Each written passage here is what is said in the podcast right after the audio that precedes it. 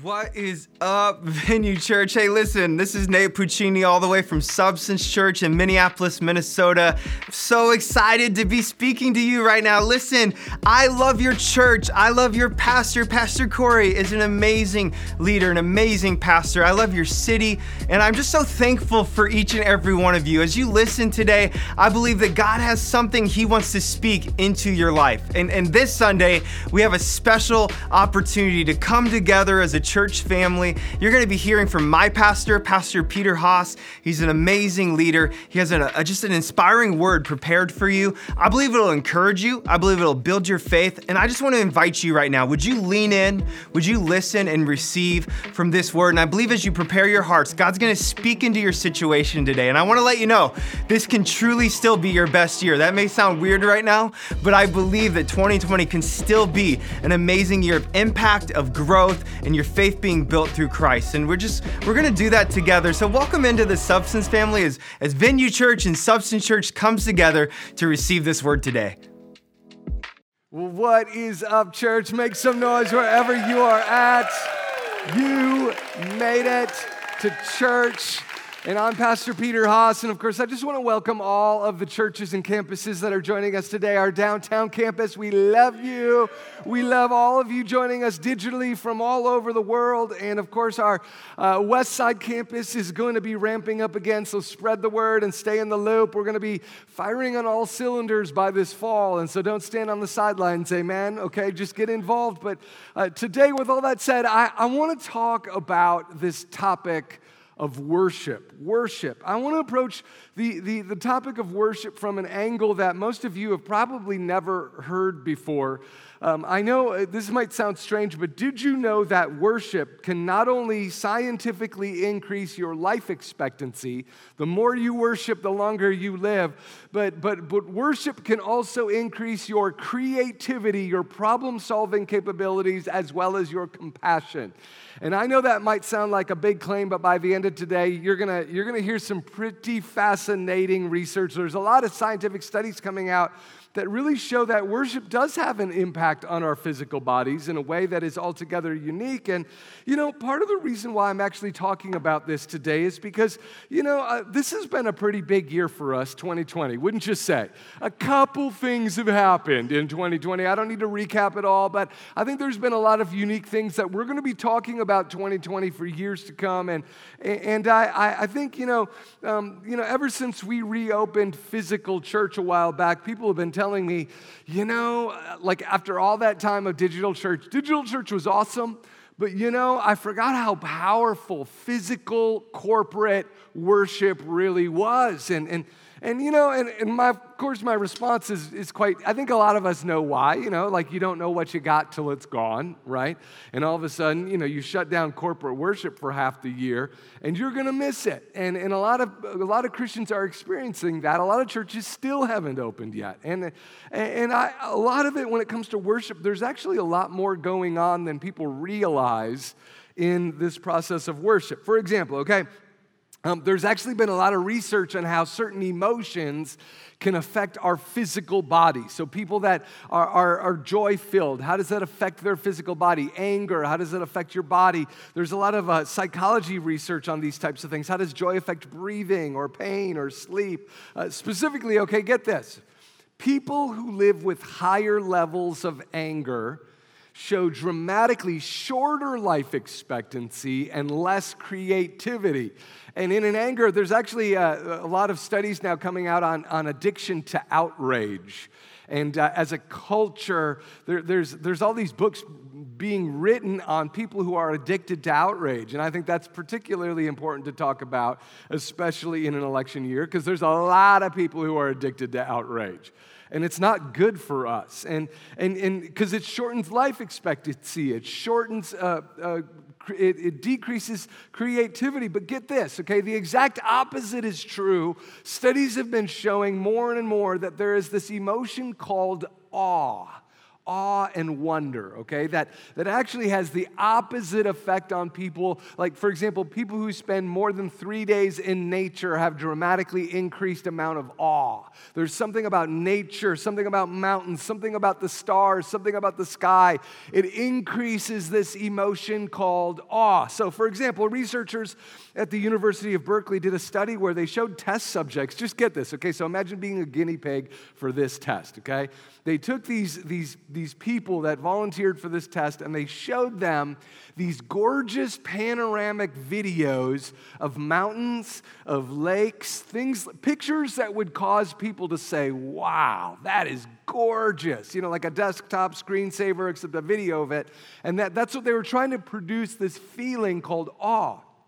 And, you know, they wanted people to say, wow, I can't believe that, that places like this actually exist on planet Earth. And then what they would do is, after showing them this video, they would have these test subjects do all these mental tests, puzzles, and riddles. And, and some of these puzzles were not even solvable, some of these riddles were just actually designed to frustrate, okay? And get this um, so they had, they had a group that was inspired with awe and wonder first, and people that were not. Well, get this the people who were inspired with awe scored significantly higher on all of these tests, okay?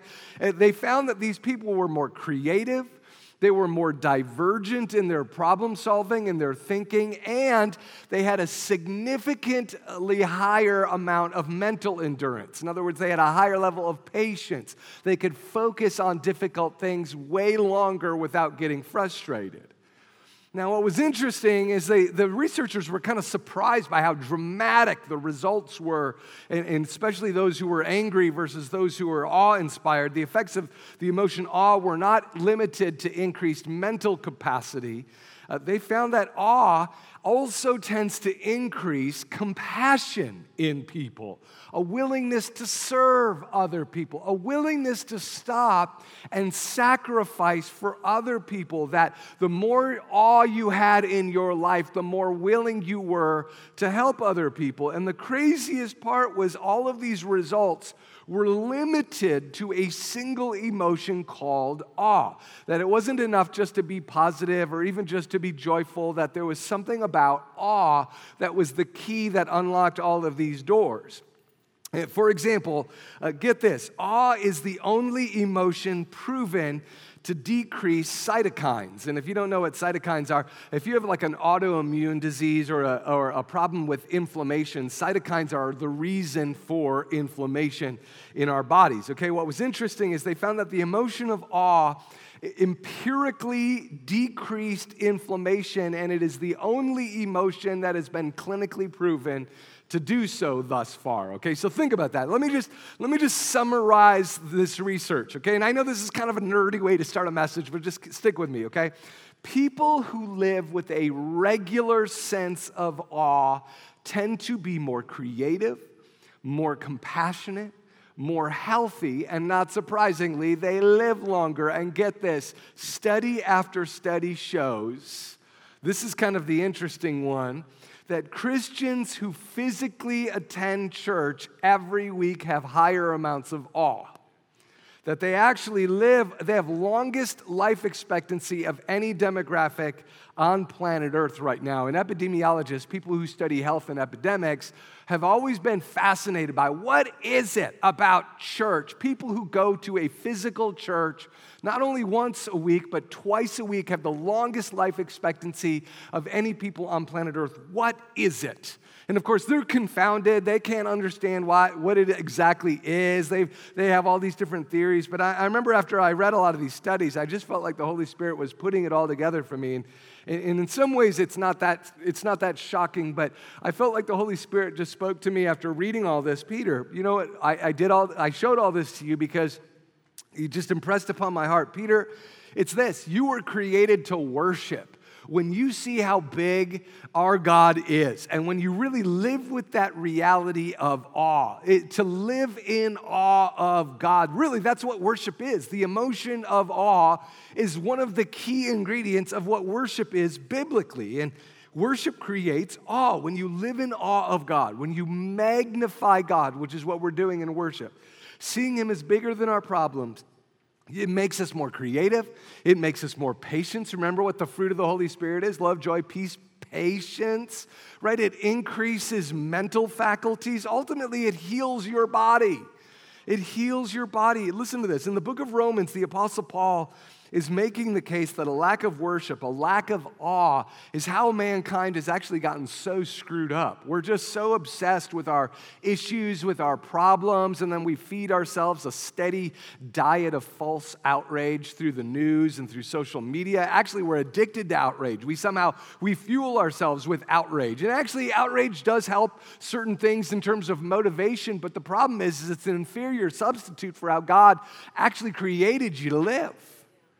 And that's why, you know, I, I, try to focus on things that reframe our perspective here at church. And the Apostle Paul, he was talking about if you're wondering how mankind got so screwed up and started turning to all these different sins to fill the God shaped hole, here's how we got here. And he talks about early humans in Romans 121.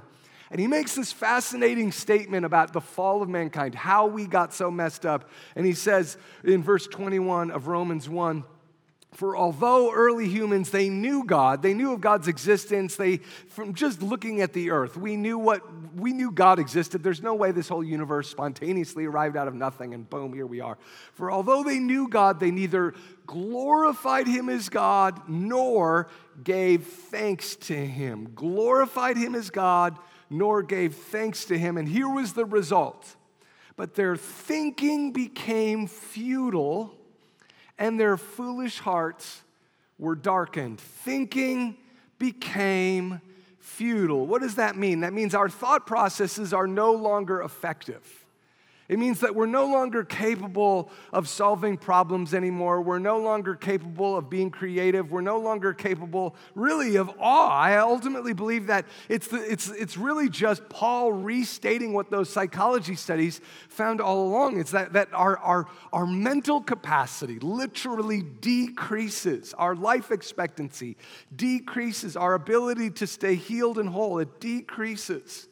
Paul makes the argument that worship and thanksgiving are the things that, that keep people thinking straight. And so, guess what? Okay, uh, like one of my biggest concerns, I remember when, um, when governments were really trying to shut down everything for COVID, one of my biggest concerns is that, hey, people, people are going to st- stop thinking straight. They're not going to get as much awe in their lives. And as a result, you shut down corporate worship nat- nationally, it's going to take a toll even just the, the compound, the spilling over effects, if you even just take Christians alone, who may only represent 8% of the American population, listen, that 8%, it's the salt of the earth, the preserving agent that keeps things from rotting, Jesus said. And if you just shut that down, it's like a tiered water fountain.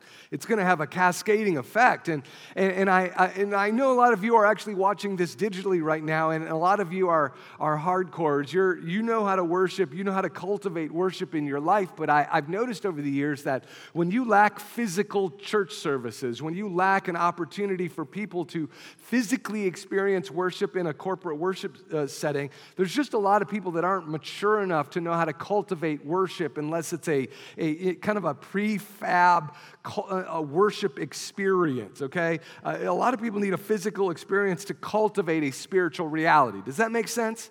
Uh, uh, let me say that again. A lot of people need a physical experience to cultivate a spiritual reality.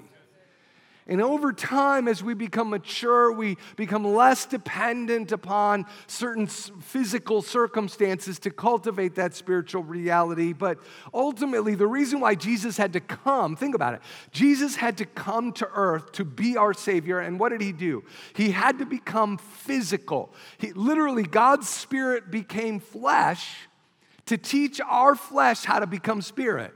Are you guys seeing how this works? Okay, God became flesh God's spirit became flesh to teach our flesh how to become spirit. It's this, it's this, God had to demonstrate it, get in our lives, physically show us how to do this so that we could understand this other component of spirituality. And so, you know, it ultimately kind of begs this question well, how do we cultivate awe in our lives? How do we cultivate worship in our lives? How do we get better at Thanksgiving? Well, I mean, I think some of the obvious things are let's cut cut out the false outrage in our lives. Let's, let's cut out some of those inputs that are only making us more angry. And for some of us, that might mean less news. For some of us, that might mean, hey, you know, it's time to unfriend a few people on Facebook. It might mean, hey, little, let's, let's social distance some attitudes, so to speak. You know what I'm saying? Like, uh, we should talk about so, we should talk about social distancing attitudes a lot more. You know what I mean? That might mean, uh, you know, swapping some friends because there's a lot of people that that they're they're they're not good for us.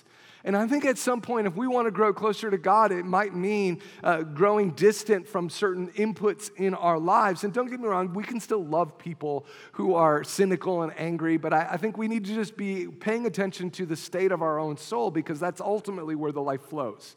Amen? And so, how do we cultivate that? Well, um, you know, uh, let me give you another way to do this, okay? Many of you might have noticed if you're coming to uh, any of our substance facilities, uh, our, you know, in worship, it's a little more humid than it has been in, in times past. And a lot of that is just because it's summertime. But uh, in some ways, it's actually a good thing if you, if you look at it from a, a viral standpoint, from COVID standpoint. Did you guys know that humidity can actually decrease viral spread by upwards of 400%? with certain viruses. Um, I, I, just, you, you, start to realize how much humidity can actually affect viral spread. I, I, I was reading a, a, manual even about foggers and hazers. And, you know, like we, we use some of that kind of stuff just to make our lights a little brighter here at our physical services.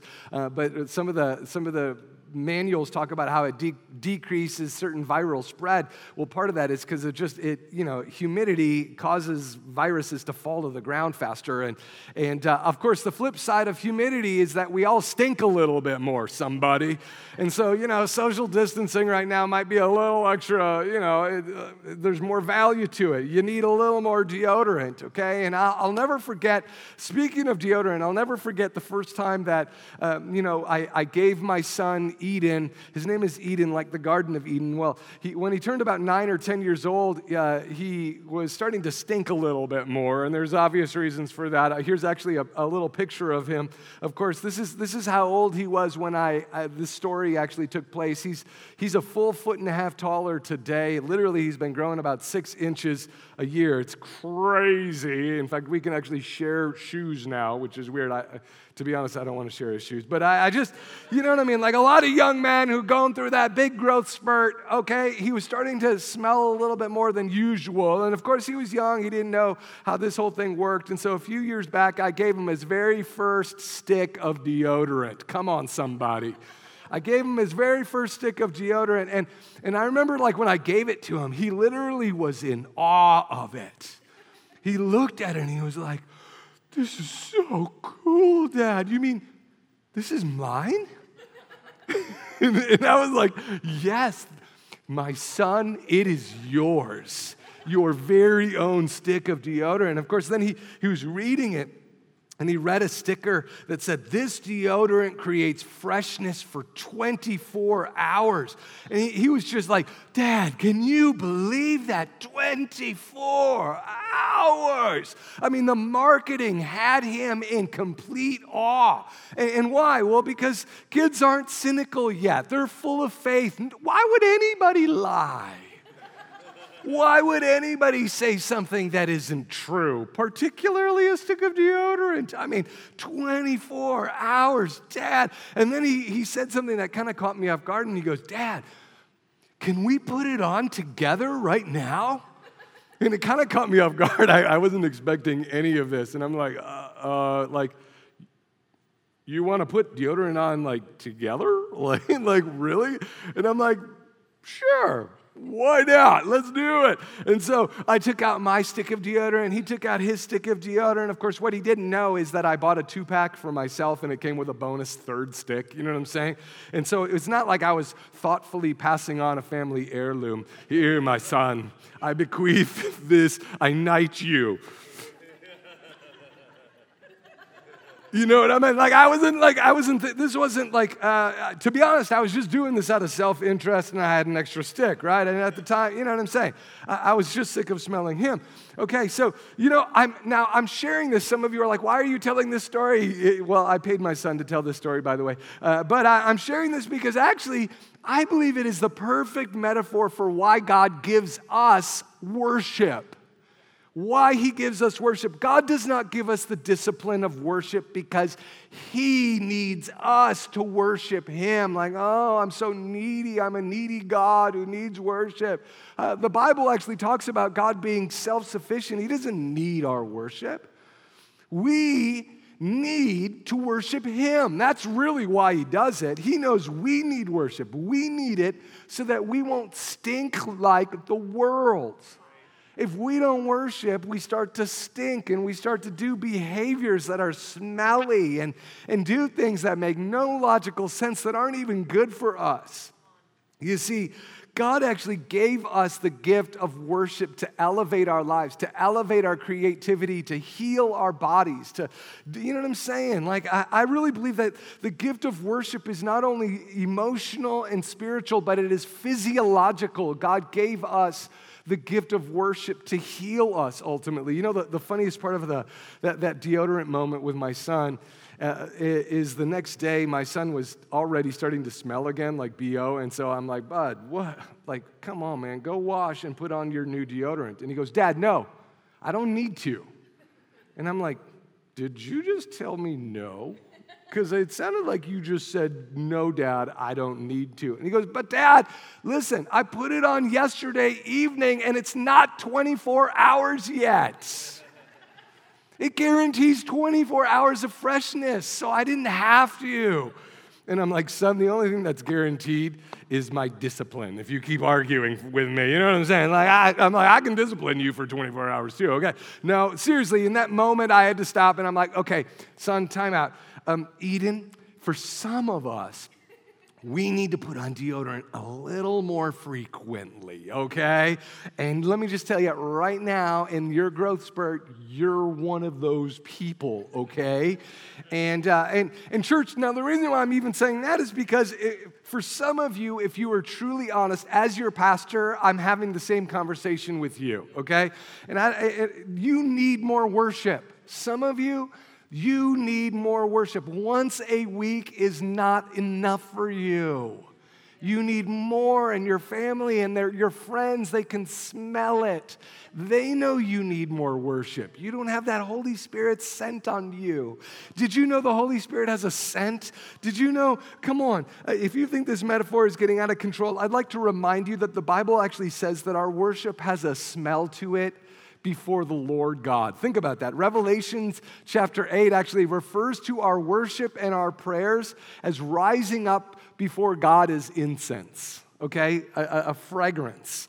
Or, or King David prayed, May my prayer be set before you like incense, may the lifting of my hands be like the evening sacrifice, which had a, a huge scent over the entire city. That's why it was significant, the eve, evening sacrifice, Psalm 141 2 says. And of course, you know, and, and let me just say this real quick. By, by the way, my son knew that I was going to share this story, and he wanted me to clarify that this story happened years ago, okay? So just so you know, um, and, and by the way, I, every time I share a story of my kids, I have to pay them for it. And he's like, hey, if I got to live in a glass house, I'm going to get paid to live in a glass house. Okay, so just, I wanted just you guys to know I got permission. But as one last story, let me, let me just wrap it up with this. You know, when, when Substance started to do physical church services again, um, somebody came up to me after our first big church service and, um, and, and they knew that we had all these different rules. We were cutting off capacity in, our, in our, our church services, and we were doing things that would just kind of decrease uh, the risks for our congregation. And he came up to me and he said, You know, Digital Church was awesome, Pastor. I really enjoyed it, and I'm excited that you're um, doing some things to really upgrade that in the near future. But um, to be honest, uh, I don't think I ever worshiped the entire three months that we were all digital. And I was like, What do you mean? Like, you didn't worship? And he goes, Well, you know, I, I watched the worship videos, and um, which were good, um, but I, I think after like the first video or two, I, I don't know if I actually worshiped God to them. I just, and part of it, he goes, Pastor, I was just so distracted with my kids. It's like kids were kind of keeping me out of a meditation of worship. You know, good things can actually stop our worship as well. Did you know that? And, my kids, it was just like they were constantly, you know, distracting me, jumping all over the place. And I, I was getting distracted by my kids. And even when I would set up my kids, then I would get distracted by my phone and my texts. Uh, and, and, over time, I, I, just, whenever the worship would play, uh, I just started eating cereal and just watching it, you know, like I didn't really worship. And, um, and then he goes, but, but the moment I got back into physical church, I, he goes, I, I started to realize just how much you and the staff do to eliminate distractions so that I can worship. I mean, you, and he goes, I started realizing why you do what you do.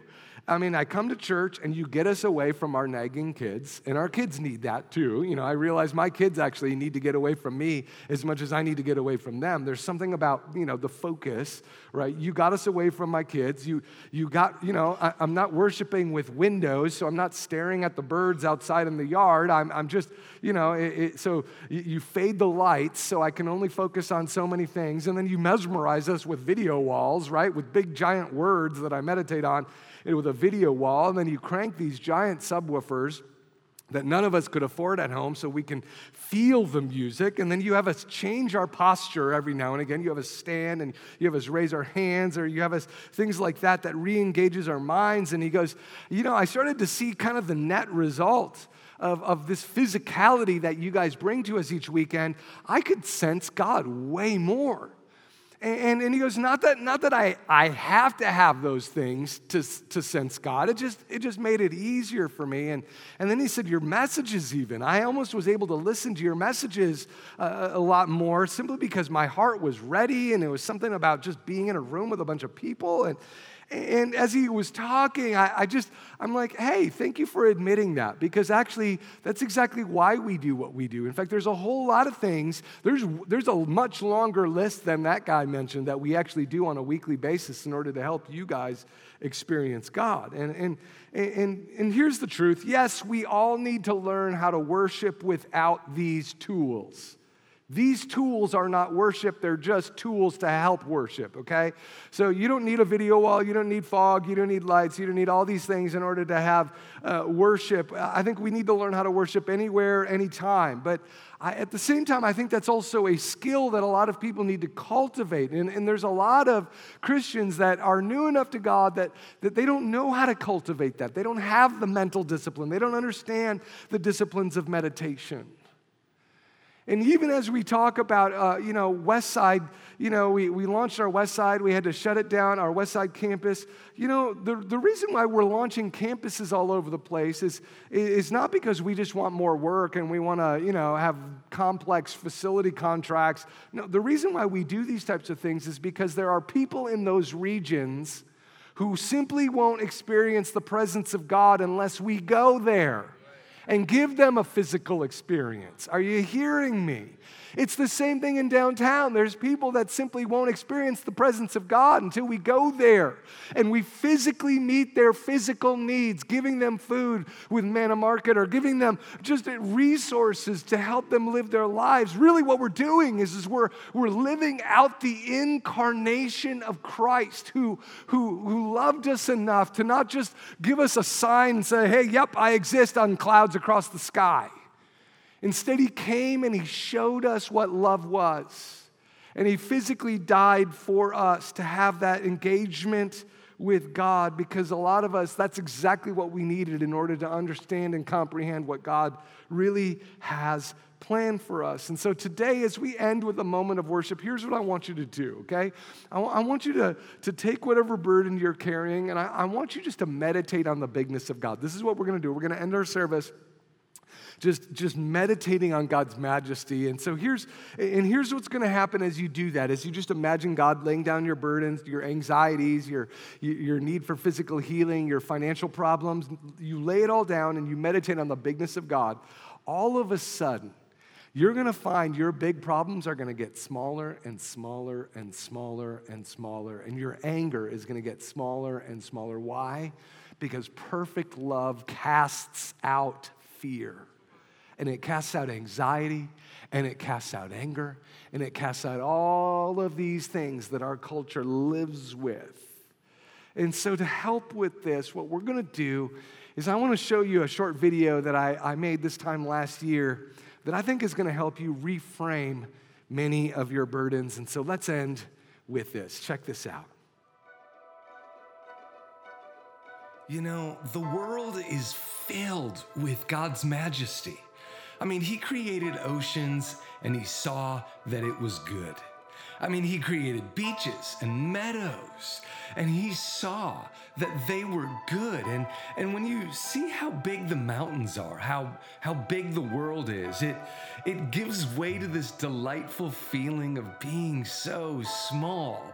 In other words, you and I are a part of something so much bigger than we even think. And yet, despite how small we are, God doesn't want us to feel insignificant. In fact, the exact opposite is true. He wants us to come bask in His presence. Rather, he, he wants us to feel connected. He wants us to feel excited about everything that He's made. And deep down, I think we all know this whole crazy earth didn't just spontaneously arrive out of nothing. And so when we see this, or when we see this, he didn't merely want us thinking, oh, how cool. But instead, he wants us to think, wow, I can actually know the person who made this. The God who created all this loves me and wants to have a relationship with me. That's what he wants us thinking. And when you let these thoughts permeate your soul, I'm telling you, it changes you. It enables you to experience a joy that other people just can't experience. It's it's kind of like this. It's kind of like listening to your favorite song on your car stereo. I mean, that can be kind of a euphoric feeling and music has power, but imagine if you happened to know the famous singer that was singing that song. And imagine if that famous singer literally wanted to come to your house and play that song for you in your living room. You see, people who don't know Christ, their joy is limited to the song but not the singer. They can enjoy the view, but they don't know the one who made it for them. And I believe that there's a higher level of joy that God has for us when we not only appreciate and experience awe, but we understand the one who creates it. Because when we see things that are this big, suddenly it, it just brings some dimension to how big God is and how big His love is for us. And that He wants us to realize that if He's capable of making this, then surely He has the power to help us overcome our current little crisis.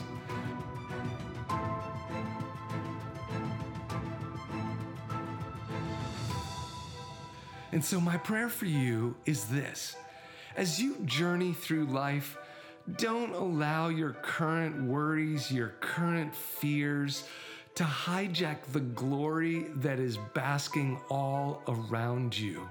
Indeed, God is calling you and He's drawing you. He's everywhere. But will you see Him?